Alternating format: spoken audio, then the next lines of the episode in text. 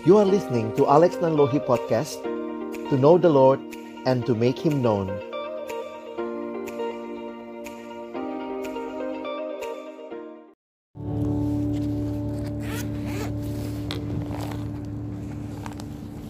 Mari kita berdoa sebelum membaca merenungkan firman Tuhan.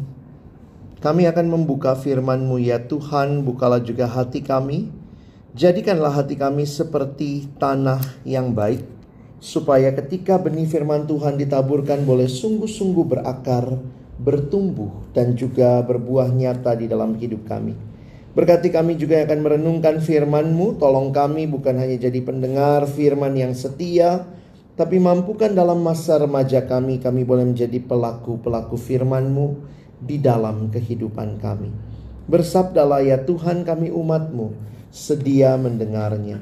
Di dalam satu nama yang kudus, nama yang berkuasa, nama Tuhan kami Yesus Kristus, kami menyerahkan pembacaan dan perenungan akan firman-Mu. Amin.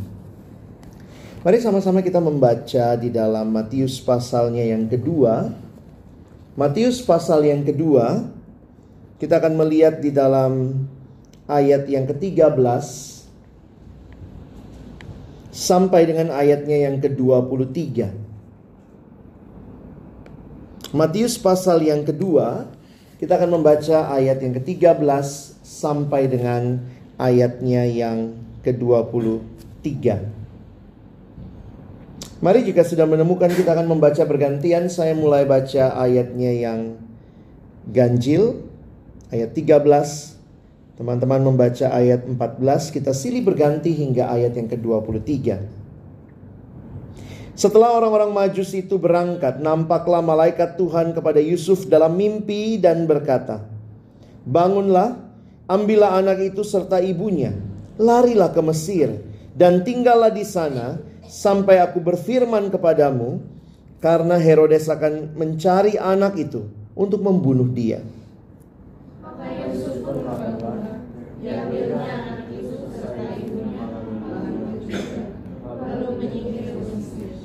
Dan tinggal di sana hingga Herodes mati.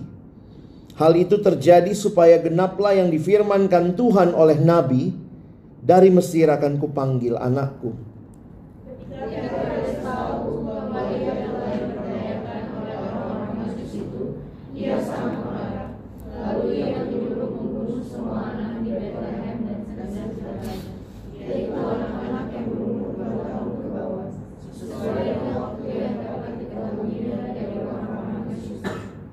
Dengan demikian, genaplah firman yang disampaikan oleh Nabi Yeremia.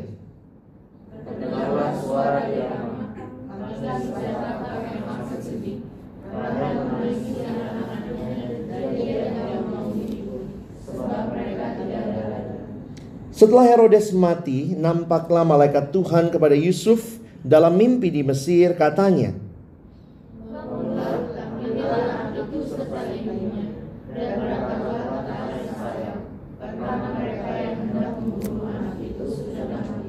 Lalu Yusuf pun bangunlah diambilnya anak itu serta ibunya dan pergi ke tanah Israel.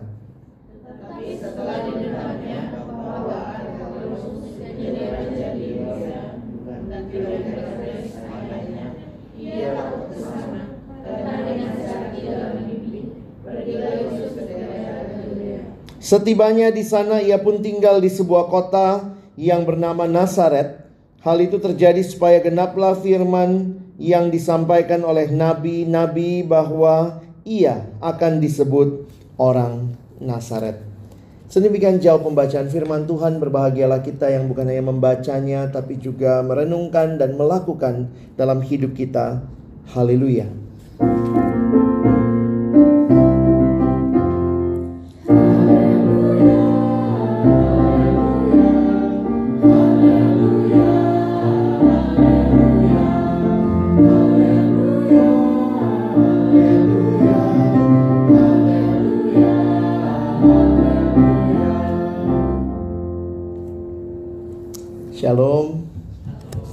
Pagi, selamat Natal. Teman-teman yang dikasih dalam Tuhan Yesus Kristus. Kita bersyukur bahwa hari ini kita boleh datang beribadah. Ini minggu yang pertama setelah Natal. Dan kita masuk di dalam juga penghujung tahun 2019 dan kita akan segera membuka lembaran baru di tahun 2020. Firman Tuhan pagi ini dengan tema berdamai dengan kesulitan. Apa yang kita baca tadi di dalam Injil Matius pasal yang kedua, ayat yang ke-13 sampai dengan ayat yang ke-23 menggambarkan satu peristiwa atau kejadian yang mungkin jarang orang bahas pada waktu Natal. Pada waktu Natal kita biasanya berbicara tentang damai sejahtera, kita bicara tentang sukacita, kita bicara tentang begitu banyak kemeriahan Natal. Tapi hari ini kita mau melihat bahwa hidup bukan hanya tentang sukacita, hidup bukan hanya tentang kemeriahan, tapi hidup juga adalah tentang kesulitan. Dan itu yang kita baca terjadi. Persis setelah kita membaca atau kita melihat perikop yang menceritakan kelahiran Kristus dan bahkan sebelumnya mari kita coba lihat sebentar ya di dalam Matius pasal yang pertama saya ingin mengajak teman-teman membaca ayat 23 Mari baca sebentar Matius pasal pertama, kita akan melihat ayat yang ke-23. Kalau sudah menemukan, mari kita baca bersama-sama. Satu, dua, ya. Sesungguhnya anak darah itu akan mengandung dan melahirkan seorang anak laki-laki dan mereka akan menamakan dia Immanuel yang berarti Allah menyertai kita. Yesus sang Immanuel, Allah menyertai, tetapi ternyata perikop di bawahnya, cerita di bawahnya bicara tentang kesulitan. Maka muncul pertanyaan, apakah kalau Allah menyertai hidup itu tidak ada lagi kesulitan? Tidak. Ketika Allah menyertai justru di dalam kehidupan kita, yang menarik adalah kesulitan tetap ada. Sebagai bagian dari dunia yang sudah jatuh dan rusak oleh dosa, tetapi kehadiran Allah yang pasti itu menolong kita melewati berbagai kesulitan hidup. Sekali lagi, Alex ulangi bahwa ketika kita disertai Allah bukan berarti hidup tanpa kesulitan, tetapi ketika kita disertai Allah kita akan menikmati bahwa Allah hadir, menyertai, memimpin bahkan di tengah kesulitan. Dan inilah yang sama-sama kita coba perhatikan dari apa yang terjadi di dalam peristiwa sesudah Natal. Menarik untuk memperhatikan bahwa ketika Herodes tahu, dia tahu bahwa dia udah diperdaya, maka kita melihat apa yang dituliskan di sini, nampaklah malaikat kepada Yusuf karena dia memberitakan bahwa Herodes ini kan sangat marah diperdaya sehingga malaikat menyuruh mereka untuk menyingkir ke Mesir. Nah, teman-teman perhatikan sebentar di dalam bagian ini beberapa kali penulis atau penginjil Matius menuliskan hal ini terjadi, hal itu terjadi supaya genaplah yang difirmankan. Ini menunjukkan apa? Bahwa apa yang terjadi dalam kehidupan Yesus secara khusus adalah penggenapan dari apa yang Tuhan nyatakan di dalam perjanjian lama. Yesus hadir, Yesus mengalami semua pergumulan ini, membuktikan kepada kita bahwa Dia Allah yang sejati, bahkan nubuat tentang Dia telah disampaikan, dan ini menolong kita menghayati kita punya kepastian menghadapi kehidupan karena ada Allah yang mengatur segala sesuatu. Nah, coba teman-teman perhatikan ada kisah kesulitan yang terjadi. Pertama, ayat 13 sampai 15 kita melihat bagaimana mereka harus pergi ke Mesir. Tidak mudah. Bayangkan pada waktu itu tidak ada kendaraan seperti kita sekarang. Nggak ada Air Asia gitu ya nggak ada Citylink. Mereka harus berjalan ke Mesir dengan anak yang masih kecil. Berikutnya, kita lihat lagi apa yang terjadi di Bethlehem. Mari lihat sebentar ayat yang ke-16. Ketika Herodes tahu bahwa ia telah diperdaya oleh orang-orang Majus itu ia sangat marah. Lalu ia menyuruh membunuh semua anak di Bethlehem dan sekitarnya, yaitu anak-anak yang berumur dua tahun ke bawah. Nah mungkin muncul pertanyaan kenapa yang dibunuh dua tahun ke bawah Kita sering kali lupa baca bagian selanjutnya Ada kalimat apa?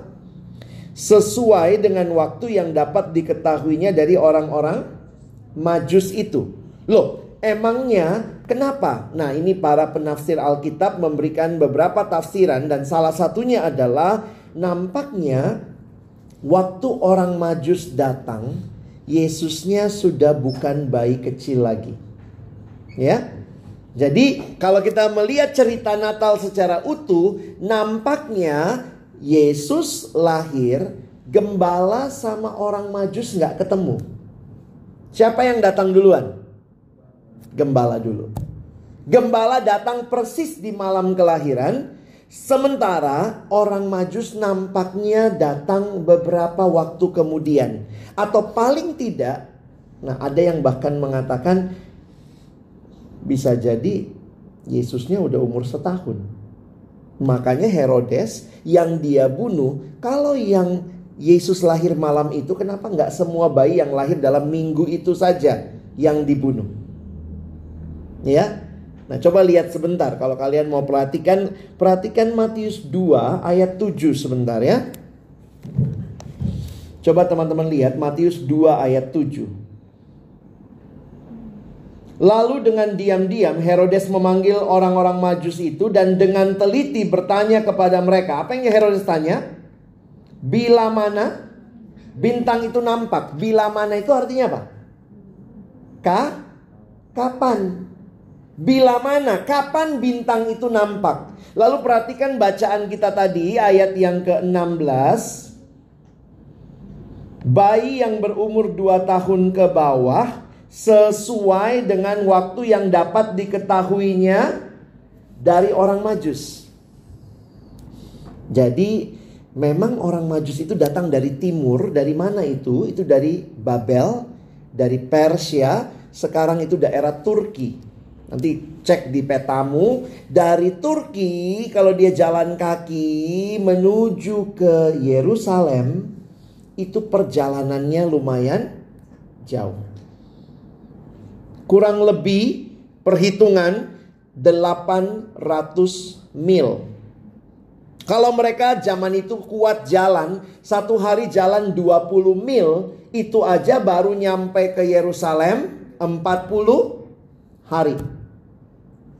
Kalau seandainya mereka nunggu dulu, nyari persembahannya dulu atau begitu rupa, makanya kalau kalian perhatikan logikanya bintang nampak, Yesus sudah lahir. Lalu mereka ngikut bintang itu. Sehingga mereka mengikutinya cukup lama. Jadi waktu saya menghayati orang majus, saya pikir bukan malam itu. Oh Yesus lahir, lihat bintang langsung naik Air Asia cepet gitu ya. Eh tiba malam itu. Tidak yang bikin gembala sama orang majus ketemu itu biasanya guru sekolah minggu. Tapi ya itu biar semua main drama ya. Makanya kalau drama sekolah minggu, kalau yang Alkitabiah gembalanya dulu yang datang. Baru ya udah habis itu orang majus ya. Sebenarnya kalau kalian perhatikan dengan teliti, orang majus tidak datang ke kandang. Perhatikan pasal 2 ayat yang ke-11.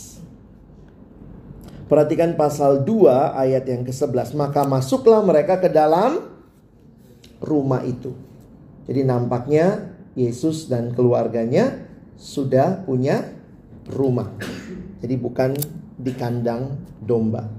Jadi kalau kita perhatikan apa yang menarik ketika hari itu Herodes merasa ditipu, dia bunuh semua anak di bawah usia 2 tahun dan itu menjadi satu kesedihan yang mendalam. Ada kesulitan? Ada. Bahkan kematian. Dan bagaimana kita perhatikan cerita yang bagian akhir? Kalau kalian lihat perikop yang ketiga ayat 19 sampai 23. Tuhan yang sama. Tuhan yang membawa Yusuf dan Maria melalui malaikat menampakkan diri pergi dari Yerusalem, pergi ke Mesir. Dari Bethlehem pergi ke Mesir. Maka Tuhan yang sama juga yang membawa mereka kembali dari Mesir. Ketika malaikat itu nampak. Nah teman-teman apa yang bisa kita pelajari dari bagian ini? Pagi ini Kak Alex ingin mengajak kita menghayati bahwa kehidupan kita pasti akan ada pergumulan dan kesulitan. Ingat itu. Bukan berarti hidup dalam Tuhan adalah hidup tanpa pergumulan, tanpa kesulitan, tetapi ini menjadi hal yang menarik untuk kita perhatikan bahwa selalu ada jalan keluar yang Tuhan sediakan bagi kita hidup kita penuh pergumulan itu menunjukkan bahwa kita masih hidup. Anak sekarang kalau saya dengar gitu ya pengennya kalau ada apa-apa aduh lah gue bunuh diri aja. Nah itu anak remaja sekarang katanya ya cepet putus asa. Kalau udah nggak tahu mau ngapain pengennya udahlah gue bunuh diri aja. Maksudnya apa? Kalau gue bunuh diri nggak ada kesulitan. Eh jangan lupa loh kamu ninggalin kesulitan buat yang nguburin kamu. Emang bisa mati gitu aja lalu dibiarin begitu ya. Jadi kadang-kadang kita lupa. Makanya ketika menghadapi kesulitan, pergumulan, pertanyaannya begini. Kalian mau apa dengan kesulitan itu? Apa sikap kita? Saya ingat ada satu kartun yang menarik saya perhatikan beberapa tahun lalu. Ini adalah tentang seorang muda yang sedang melalui kehidupan Lalu di dalam perjalanannya itu kemudian ada batu besar. That's the problem. Batu besar itu menghalangi jalan di mana dia akan lewat. Lalu kemudian gambar kartun itu memberikan beberapa alternatif. Alternatif yang pertama adalah apa? Anak muda ini sedang coba dorong batu itu. Eh, Akhirnya dengan segala usaha tenaga batunya nggak pindah saudara.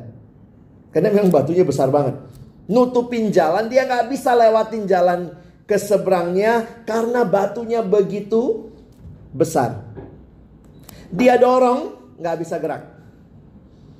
Alternatif berikutnya, dia coba daki batu itu, ternyata juga sangat terjal. Dia tahu ada jalan di balik sana, tapi ada batu sangat tinggi, sangat terjal yang harus dia lewati. Dia tidak bisa lewati itu. Tapi yang menarik adalah gambar yang ketiga. Gambar yang ketiga, akhirnya anak muda itu memeluk batu itu. Dan waktu dia memeluk batu itu, ada tulisannya begini gitu ya. Ketika batu ini tidak bisa bergerak, tidak bisa aku daki, maka aku memilih untuk bersahabat dengan sang batu. Waktu saya renung-renungkan, kadang-kadang dalam hidup ada hal-hal yang tidak bisa teman-teman dan saya ubah. Makanya tema kita jadi menarik. Kamu mau nggak berdamai dengan kesulitan-kesulitan? Tentu, sekali lagi, yang bisa diubah harus diubah. Tapi ada hal-hal yang tidak bisa diubah. Karena itu mari belajar sebagai orang-orang muda melihat situasi di dalam perspektif ini. Kalau kamu tidak bisa meng menghalau semua hal itu, maka sikap yang benar menurut saya adalah kalimat yang jadi tema kita. Berdamailah Berdamai berarti apa? Belajar menerima, belajar menghidupi, tetapi kemudian punya pengharapan. Dan itu bagi saya yang jauh lebih indah. Saya kasih contoh, ada situasi-situasi hidup yang tidak bisa kita pilih. Contohnya pada waktu itu, Maria Yusuf tidak bisa memilih mau ada di bawah kekuasaan siapa? Siapa yang berkuasa? Herodes. Herodes maunya apa? Bunuh. Maka ketika mereka tidak bisa memilih itu, maka yang saya lihat adalah ya kalau mesti lari ya lari. Tapi sekali lagi, ketika kita berada dalam situasi hidup yang sulit, yang tidak bisa kita ubah, maka kita harus minta hikmat dari Tuhan untuk melewatinya bersama dengan Tuhan. Bagi Kak Alex yang menarik adalah berkali-kali Alkitab mencatat malaikat Tuhan menampakkan diri kepada Yusuf. Yusuf ini waktu saya pelajari, Yusuf ini tokoh paling diam ya. Coba Yusuf ada dialog apa? Coba kalian cek. Kalau Maria masih ada tuh, aku ini hamba Tuhan jadilah padaku begitu ya. Yusuf itu paling diam, semua yang ngomong malaikat, malaikat ngomong, malaikat ngomong. Tapi itu menunjukkan bahwa Tuhan memimpin hidup Yusuf. Jadi dalam kehidupan ada pergumulan, ada. Teman-teman, kamu mungkin sekarang lagi masuk ke sekolah begitu ya, ini sih lagi libur ya. Tapi kalian masuk, kalian siswa, kalian belajar, kalian mungkin kuliah, kalian di sekolah, di SMP, di SMA. Kadang-kadang pergumulan studi pun sulit nggak? Sulit juga ya. Terus mau apa? Mau berhenti sekolah? Wah kalau boleh berhenti sekolah pilihannya asik juga gitu ya. Wah saya akan jadi youtuber aja bikin konten-konten yang bagus, yang positif gitu ya. Anak sekarang kan maunya begitu ya. Nggak usah ketemu matematika, fisika, kimia. Apa sih gunanya dalam hidup begitu ya. Ada hal-hal yang tidak tidak bisa kita singkirkan. Tapi itu jadi satu bagian hidup. Maka belajarlah berdamai. Tentu um, Kak Alex sangat menghayati kalau bisa diubah ya diubah. Tapi kalau tidak bisa diubah. Nah saya ketemu seorang siswa ketika dia mau lulus. Waktu itu saya tanya, kamu mau kuliah apa dek? Dan waktu itu dia punya cita-cita luar biasa masuk jurusan teknik. Sebenarnya saya kagum ya karena dia perempuan. Dia punya kerinduan jadi uh, insinyur teknik tapi kemudian ketika dia udah keterima ya udah masuk begitu ya uh, di bagian teknik tapi kemudian dia tahu bahwa um, dia kena lupus sementara penyakit lupus ini penyakit yang dalam sisi yang satu sangat berbahaya di sisi yang lain juga bisa hidup normal begitu ya. Dalam arti kalau dia menjaga karena lupus itu seperti orang punya macan tidur ya autoimun. Jadi kemudian e, nanti ada sel-sel yang diserang begitu rupa sel yang baik malah diserang begitu. Sehingga itu bisa menjadi kayak autoimun ya kekebalannya justru mengancam dirinya dan itu nggak boleh kena matahari langsung sementara dia milih jadi insinyur teknik yang akan kerja di luar. Dan ketika saya ketemu dia, dia kemudian waktu itu bilang begini, Kak, akhirnya saya belajar menerima. Karena nggak gampang buat dia awalnya. Saya mau kerja di luar, saya mau kerja jadi orang yang bisa ber, berkarya. Tapi kemudian dia harus menyadari, no, saya tidak bisa. Itu situasi hidup, kesulitan terjadi, pergumulan kesehatan yang membuat dia harus memilih. Dan yang saya bersyukur, dia bukan hidup dengan bersungut-sungut kepada Tuhan. Dia belajar berdamai. Dia terima itu dan dia dipimpin Tuhan luar biasa sampai hari ini. Sekarang lagi sekolah doktor malah. Luar biasa ya. Tapi dia akhirnya memilih ya banyak di perpus begitu ya. Tidak ada di lapangan kena matahari langsung itu akan sangat memicu penyakitnya. Satu lagi Kak Alex punya teman, ini saya ingat banget, saya nganterin dia tuh. Dia diterima ujian masuk perguruan tinggi negeri. Masuk ke mana? Masuk ke teknik elektro. Wah kita nganter dia waktu diterima begitu ya. Ternyata begitu tes, jadi waktu lulus ada tes. Apa yang menarik tesnya? Teman saya ini buta warna. Dan dia baru tahu. Dia baru tahu, baru dites. Dan kalau masuk elektro tidak boleh buta warna. Kabelnya tuh warna-warni kan. Dicetek-cetekin nanti meledak begitu ya. Nggak bisa.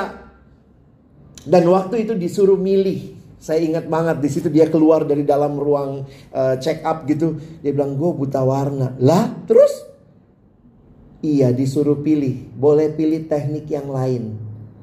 Yang boleh untuk buta warna akhirnya dia memilih sipil ya bangun bangunan warna semen kan sama abu-abu ya nggak ada semen pink gitu kali ya jadi waktu saya melihat itu menarik juga gitu ya Apa yang terjadi? Dia berdamai dengan tanda kutip kalau kita bilang itu kesulitan ya. Karena ada hal-hal dalam hidup yang teman-teman tidak bisa pilih, teman-teman tidak bisa ubah, tapi yang pasti ada Tuhan yang menyertaimu. Di dalam hidup katanya ada kurang lebih 10 hal yang tidak bisa teman-teman pilih. Saya tidak tahu apakah kalian memasukkan 10 hal ini sebagai kesulitan. Tapi bisa jadi untuk beberapa remaja. Pertama, kamu nggak bisa pilih kamu lahir di keluarga siapa. Ada yang pernah pesan papa mamanya? Sehingga banyak anak remaja sekarang sulit sama orang tua. Termasuk adalah kenapa dia papaku, kenapa dia mamaku. Belum lagi realita keluarga yang tidak selamanya indah. Apa yang terjadi? Ada keluarga-keluarga yang hampir pisah. Ada yang benar-benar sudah pisah. Ada yang tetap sama-sama tapi ribut terus. Sehingga ini jadi pergumulan buat banyak anak remaja sulit menerima kondisi keluarganya. Mau nggak belajar berdamai?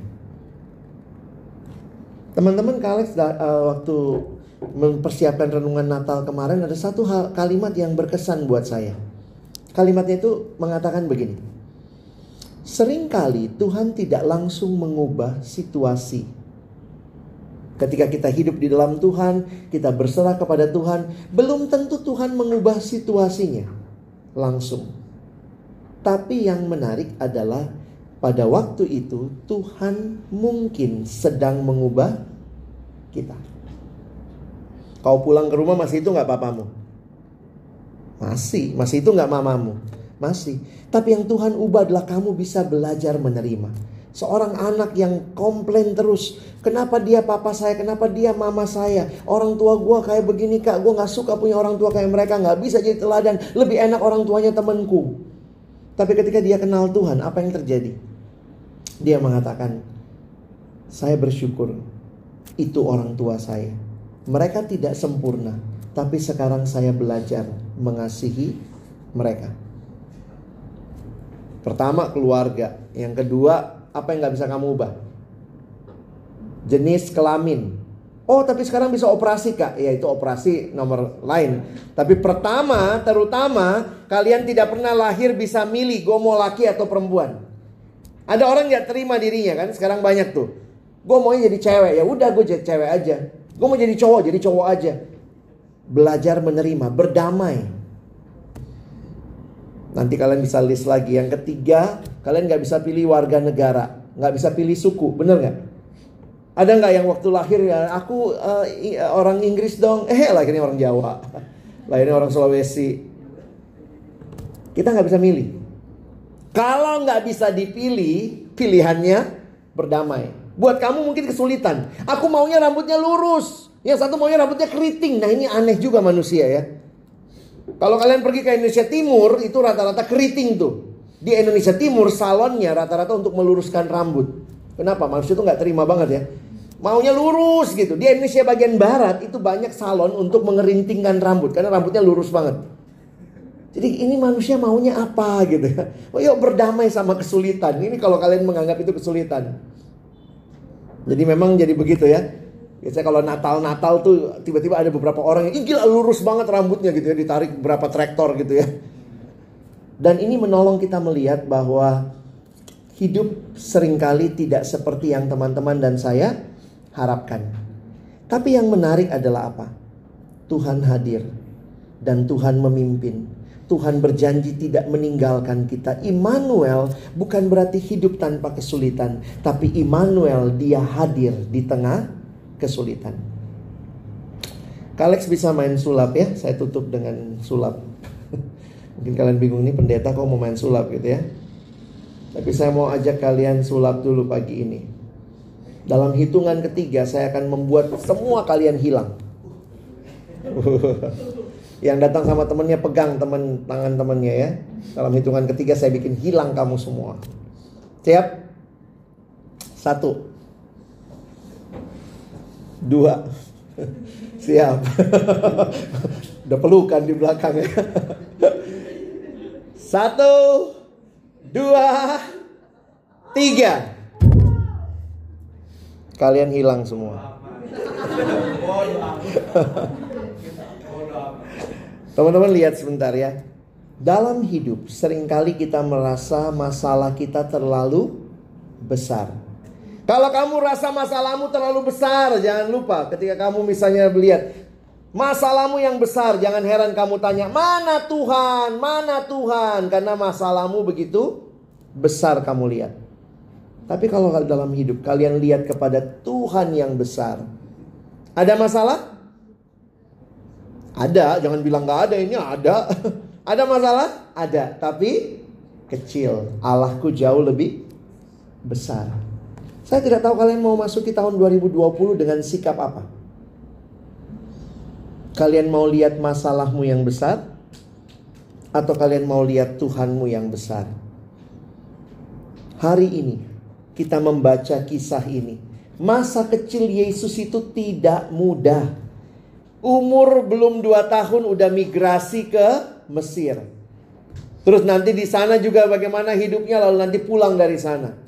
Natal sukacita, tapi ternyata ada bayi-bayi yang dibunuh. Dan ini menunjukkan betapa tidak mudahnya hidup. Tapi ingat Allah selalu menyertai. Selamat memasuki tahun 2020 bukan dengan melihat problemmu yang besar. Pandang kepada Tuhan yang besar. Amin. Mari kita berdoa. Tuhan terima kasih buat firman-Mu Biarlah firman-Mu kembali menghibur kami. Mungkin kami sedang punya pergumulan. Kami punya masalah. Kami takut Tuhan menghadapi hari depan. Kami masih komplain ini dan itu dalam hidup kami. Tapi hidup disertai Tuhan bukanlah hidup tanpa pergumulan, tanpa kesulitan. Tapi hidup disertai Tuhan di dalamnya Ketika kesulitan terjadi, pergumulan ada, Tuhan hadir. Tuhan mengubahkan pertama-tama diri kami. Diri kami untuk memandang kepada Engkau lebih daripada memandang kepada masalah kami. Tuhan menolong kami lebih sabar. Tuhan menolong kami lebih mengasihi. Tuhan mengubah perspektif kami terlebih dahulu. Dan terima kasih, kami boleh alami itu di dalam perjalanan bersama Tuhan. Tolong kami ya Tuhan Bukan cuma jadi pendengar firman. Kami mau jadi pelaku-pelaku firman-Mu. Dalam masa muda kami, kami punya pengharapan. Dan kami juga bagikan itu kepada teman-teman. Orang muda yang saat ini begitu cepat putus harapan. Begitu cepat menyerah. Bahkan banyak yang berpikir bunuh diri. Tapi biarlah kami boleh menyadari. Kalau kami boleh hidup. Itu karena anugerah Tuhan. Dan karena itu kami juga mau menghidupi hidup ini bagi kemuliaan Tuhan. Tolong adik-adikku remaja di tempat ini melihat kepada Tuhan ketika memasuki tahun yang baru dan bersama dengan Tuhan mereka bisa melewati segala pergumulan dan kesulitan. Kami bersyukur dalam nama Yesus kami berdoa. Amin.